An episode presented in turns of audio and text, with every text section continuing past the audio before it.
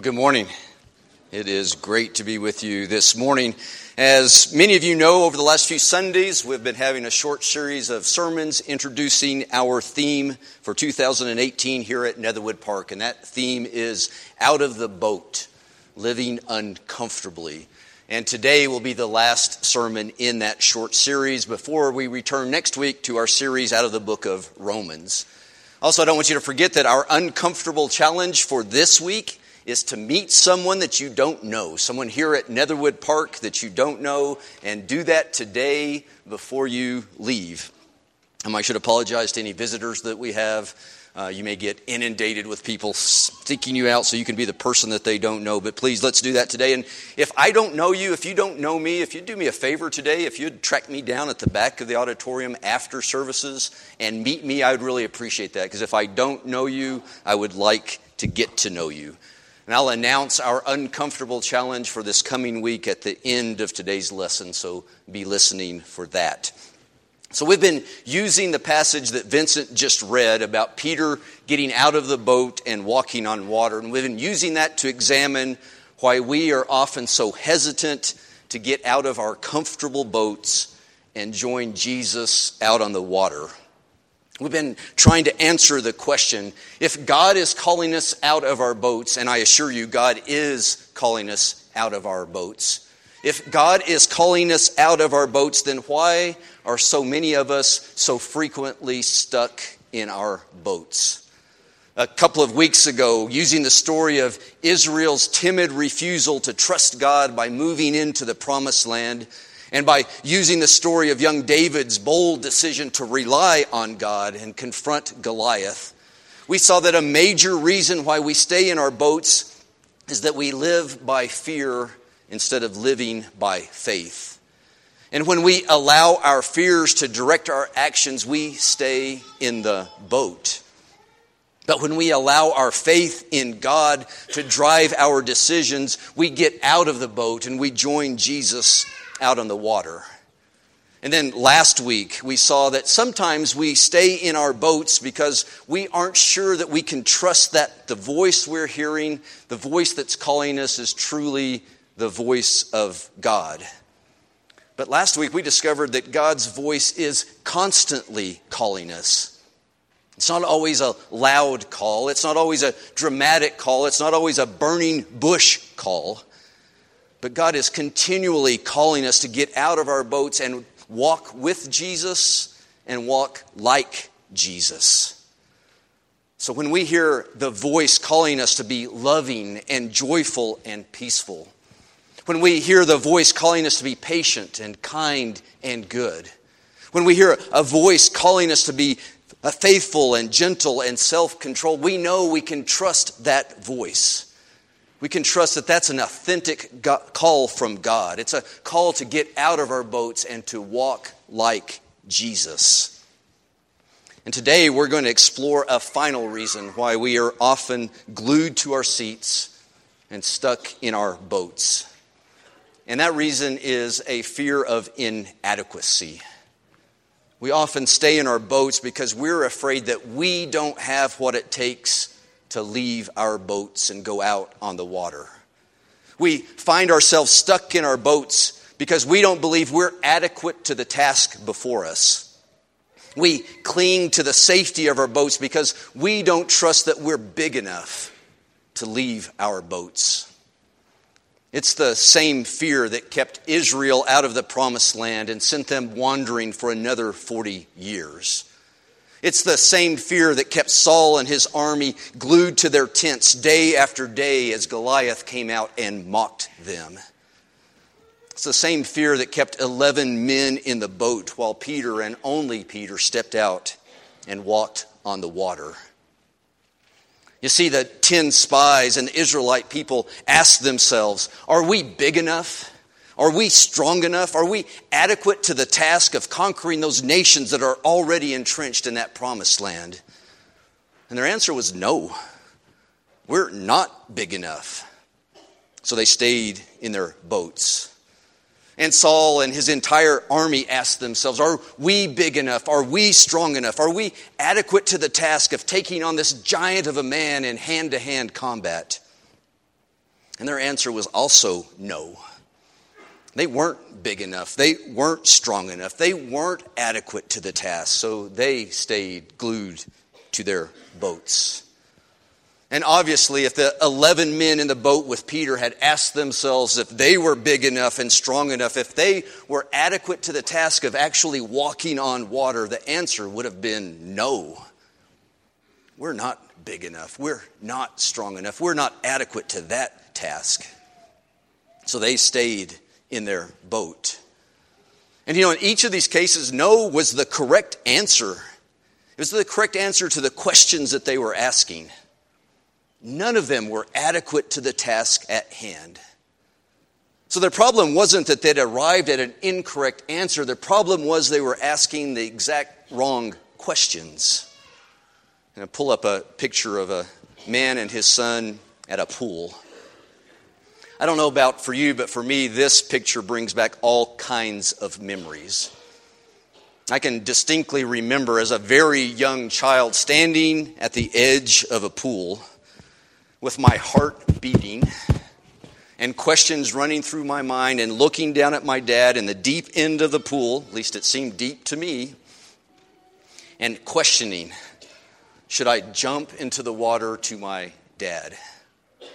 And I would look at the water and I would look at my dad and I would look at the water and I would look at my dad and I was frozen on the edge of the pool trying to decide if I could trust my dad if I jumped in the pool.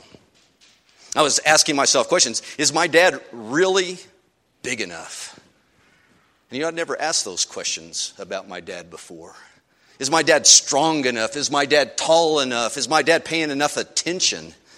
Is my dad coordinated enough? Is my dad trustworthy to catch me if I jump into the water? And what's my dad doing? Well, my dad's doing what dads do in those situations. My dad is encouraging and coaching. He's saying, You can do it. Don't be afraid. I've got you. Go ahead and jump. I've got you. See, my dad didn't tell me, Go ahead and jump because you're tall enough, because I wasn't tall enough. And my dad didn't tell me to go ahead and jump because I could swim well enough because I couldn't swim at all. And my dad didn't tell me, go ahead and jump because, well, this water can't harm you because that water could harm me. It could drown me. My dad told me, go ahead and jump because I've got you. Because I'm big enough. Because I'm strong enough. Because you can trust me. My dad told me to jump because you know that I'm telling you the truth. I do have you. I will catch you. I won't let you drown. My dad was telling me, You can jump. You can do it because I'm big enough to keep my promises.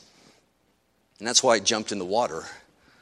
I jumped in the water because my faith in my dad overcame my fear of the water, and it overcame my fear of my own inadequacies. I'm too short, I can't swim.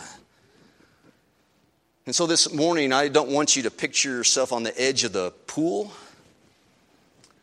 but I do want to picture yourself on the edge of the boat. And I know as we stand on the edge of our boat, wondering whether we can jump into the water, we have a lot of those same kinds of questions. A lot of those questions should sound familiar that we have as we're trying to decide if we're going to jump out of the boat. Sometimes we wonder can we really trust God? Can we really trust God to catch us when we do jump? Sometimes we even wonder is God adequate to this task? Will God keep his promises? Is our God big enough? Is our God strong enough? And you know, in our Bibles, we read story after story of people asking those same kinds of questions.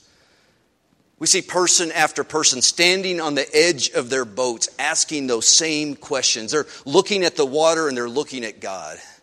And they're looking at the water and they're looking at God and they're wondering. They're trying to decide. They're wondering if I jump, is my God big enough?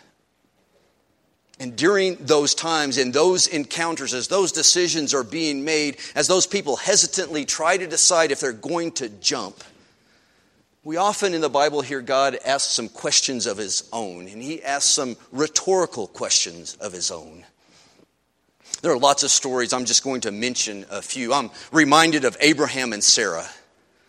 You know, they've been given this great promise, a promise of numerous descendants, a promise of great nations coming from them. And there's only one problem they don't have any children, and they can't have any children.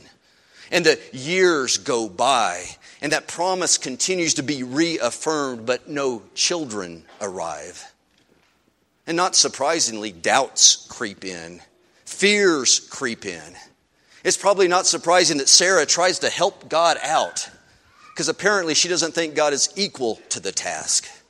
Sarah isn't sure that God is big enough to keep his promise. And really, who can blame her? She's 90 years old and her husband is 100 years old. And I probably don't have to tell you 90 year old women and 100 year old men simply don't make babies. They're not adequate to that task. And then we find God comes and visits Abraham and Sarah. We're in Genesis chapter 18. We'll start in verse 10 the Lord comes to visit Abraham and listen what happened to what happens and listen to God's question. The Lord says to Abraham, I will surely return to you about this time next year, and Sarah, your wife, will have a son. Now, Sarah's listening at the entrance to the tent, which was behind him. And Abraham and Sarah were already old and well advanced in years, and Sarah was well past the age of childbearing. So, what did Sarah do? Well, Sarah laughed to herself. She laughed as she thought, After I am worn out and my master is old, will I now have this pleasure? Then the Lord said to Abraham, Why did Sarah laugh and say, Will I really have a child now that I am old? Then listen to the question that God asked Is anything too hard for the Lord? And then he reaffirms his promise I will return to you at the appointed time next year, and Sarah will have a son. So, as we're standing on the edge of our boats and we're trying to decide whether we can trust our God, the first question I want to, us to hear God ask us is this is anything too hard for the Lord? And as God asks us that question, we should remember a year later, Sarah gave birth to Abraham's son. She gave birth to Isaac. That's question number one Is anything too hard for the Lord? Well, for question number two, we're going to move forward in time. We're going to move to the time of Moses and the Israelites out in the wilderness.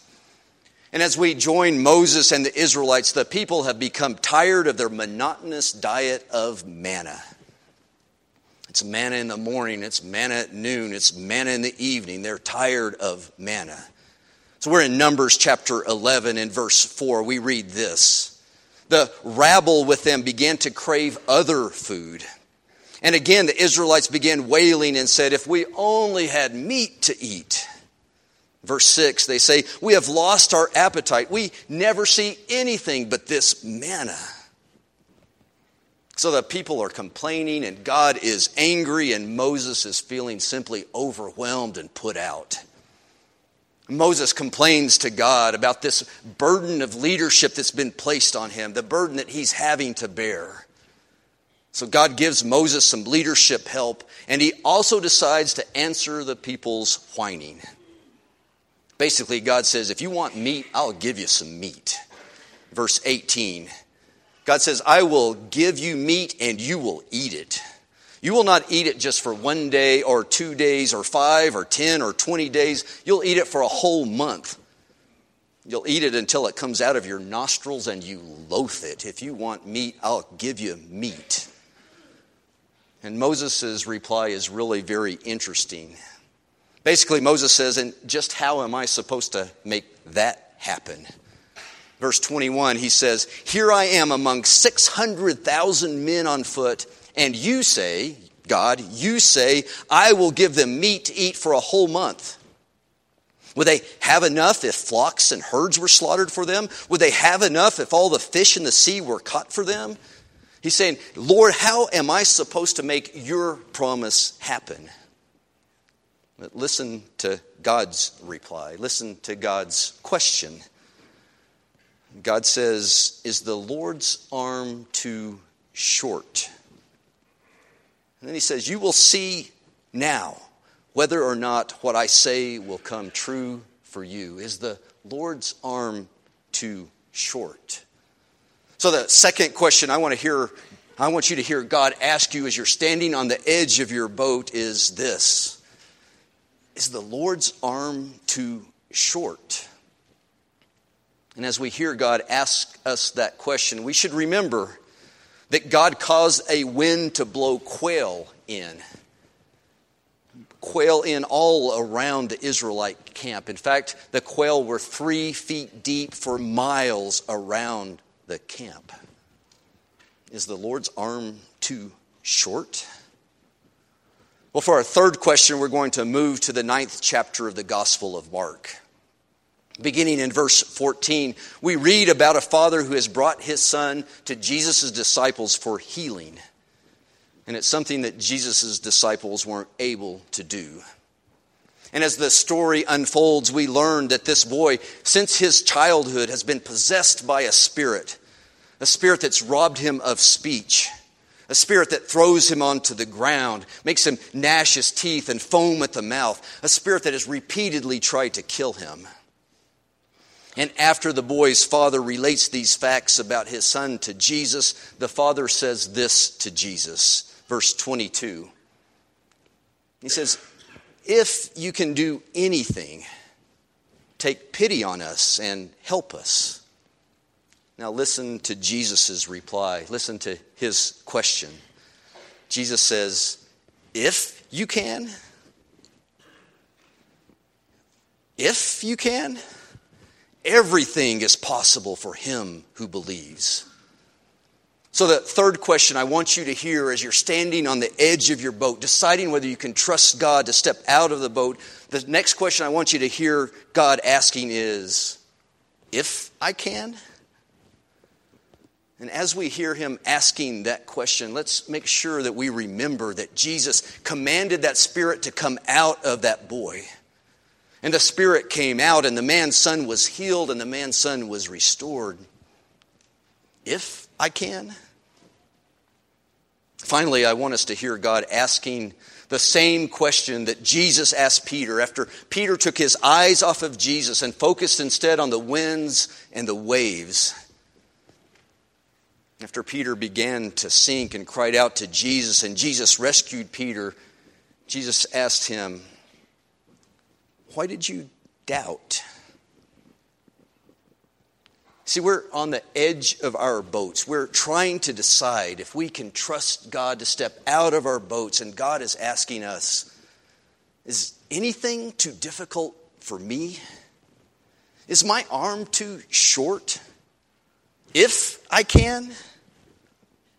Why do you doubt? And you know, the way we answer those questions determines whether or not we're going to be water walkers or if we're going to be boat sitters.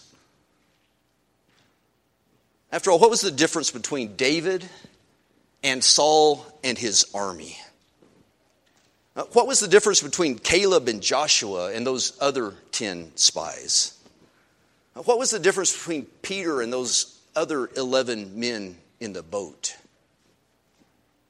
See, the difference is that David and Caleb and Joshua and Peter had faith. They had active faith. They had true faith. See, David and Caleb and Joshua and Peter believe that nothing is too difficult for the Lord. And because they believed that, they jumped out of the boat. And David and Caleb and Joshua and Peter, they trusted that God's arm is indeed long enough. So they jump out of the boat. See, David and Caleb and Joshua and Peter knew that God not only can do what he promises, they knew God will do what he promises. So they jumped out of the boat. They had faith that if they jumped, God would. God would do what he said he would do. David had faith that if he jumped out of the boat, God would guide that smooth stone from his sling into, into Goliath's head, and he did. Caleb and Joshua had faith that if they jumped, God would drive the nations out of Canaan before his people. And God eventually did when the people finally trusted their God. And Peter, Peter had faith that if he jumped, God would keep Peter's feet on top of the water as he walked to Jesus. So Peter jumped, and God did. See, water walkers jump because they know their God is big enough. They know his arm is long enough. Big enough and long enough to do anything and everything that he promises. But boat sitters sit. Boat sitters sit because they're afraid and they're unsure because they have doubts. See, Saul and his army and the other 10 spies and the other 11 disciples, they all stayed in their boats because they lacked true active faith. They were afraid that if they jumped, God wouldn't. Maybe even God couldn't. They were afraid that God couldn't guide the stone. They were afraid that God wouldn't drive out the nations. They were afraid that God couldn't keep their feet above the water. Boat sitters sit.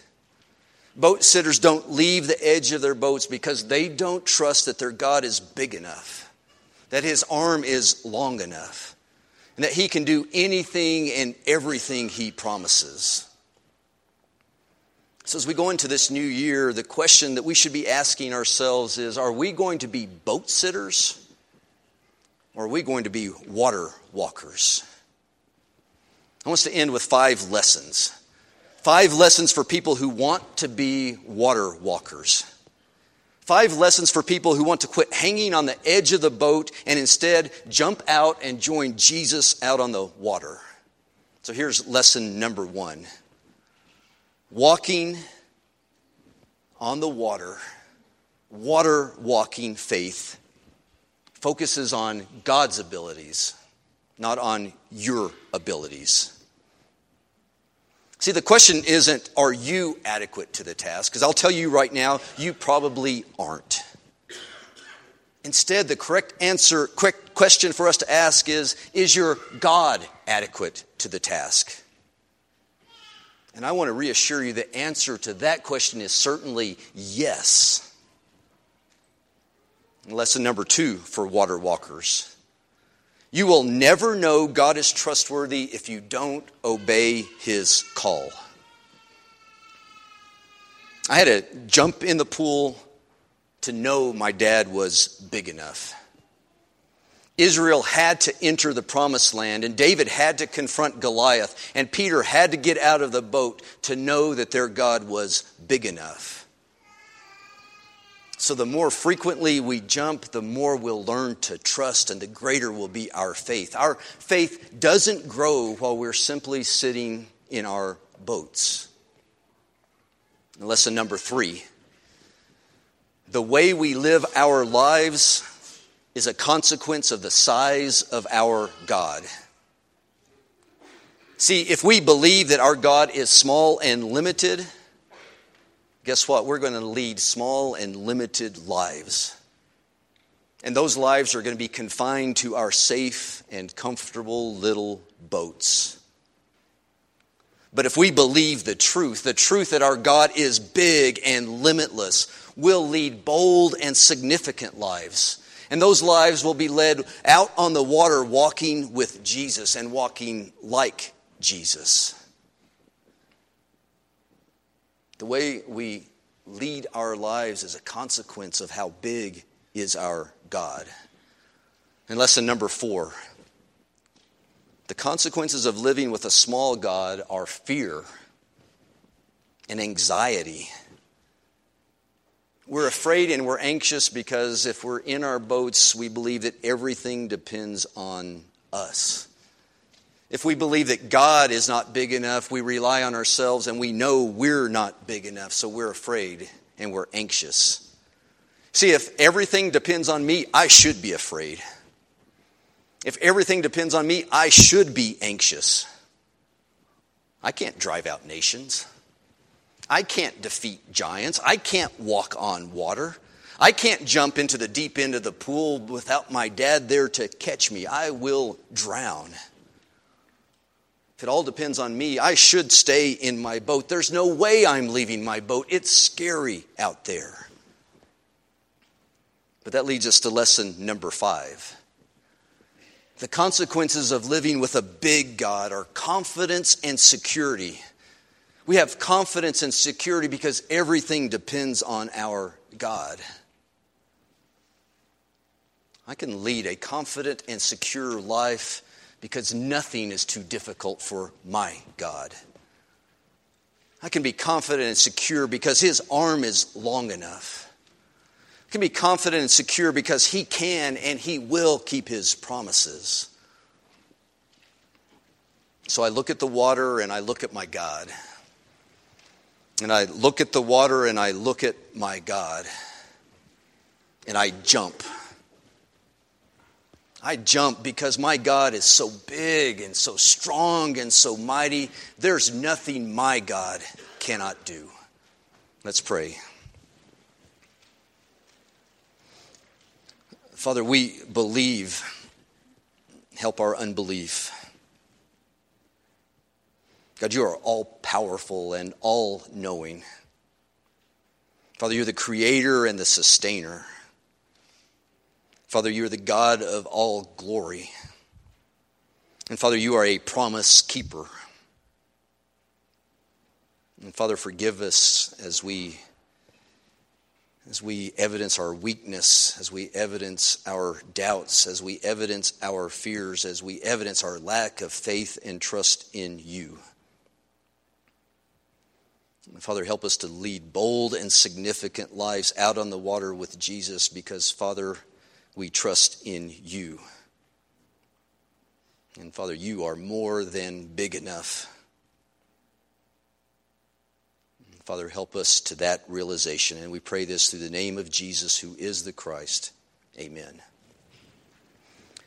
So don't forget, your challenge today is to meet someone before you leave today that you don't know. And let me give you the challenge for this coming week. The challenge for this coming week may make you more uncomfortable than the other challenges we've had so far. And this challenge is to invite someone from your church family who you have never before had in your house, invite them over to your house for a meal or coffee or whatever excuse you can come up with to have parts of your church family in your home. That meal doesn't have to happen this week, but please make the invitation this week and make the plans this week.